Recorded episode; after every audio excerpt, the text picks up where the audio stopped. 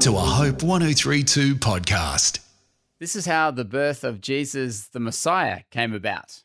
His mother Mary was pledged to be married to Joseph, but before they came together, she was found to be pregnant through the Holy Spirit.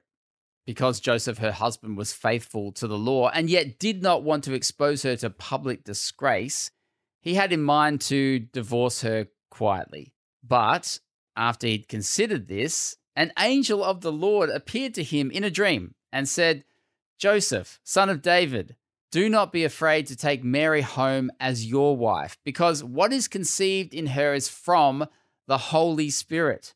She will give birth to a son, and you are to give him the name Jesus, because he will save his people from their sins. Matthew chapter 1, verses 18 to 21 from the New International Version. I'm almost embarrassed to confess that I didn't realize the bit where the angel visits Joseph is only recorded in Matthew's gospel. I pictured it in Luke as well, close by to where Mary gets her angelic visitation, which we can read about in Luke chapter 1, verse 26 to 38. Nope. Joseph's angel visit is just in Matthew, hiding in plain sight after Jesus' potent family tree. Matthew seems to want us to grasp the astounding truth that Jesus was definitely in the line of David and was also the product of virgin birth. Wait, what? How's that possible? The angel neatly explains in Joseph's dream that Mary's child was conceived by the Holy Spirit, not any other man.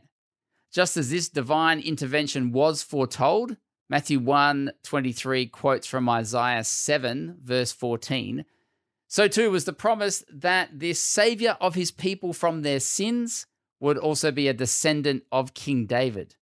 All of that is amazing and jaw dropping. So too is Joseph, this son of David, a decent and considerate man who was crucial to ensuring the miracle birth of the Messiah. I'm Ben McEachen. This is a Hope 1032 production. Thanks for listening. Hey, I'm Ben McEachen, and the John 316 podcast dives deep into the world's most famous Bible verse.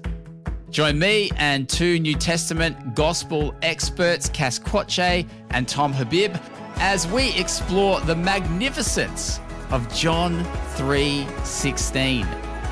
The John 3:16 podcast at hopepodcast.com.au or wherever you grab your podcasts.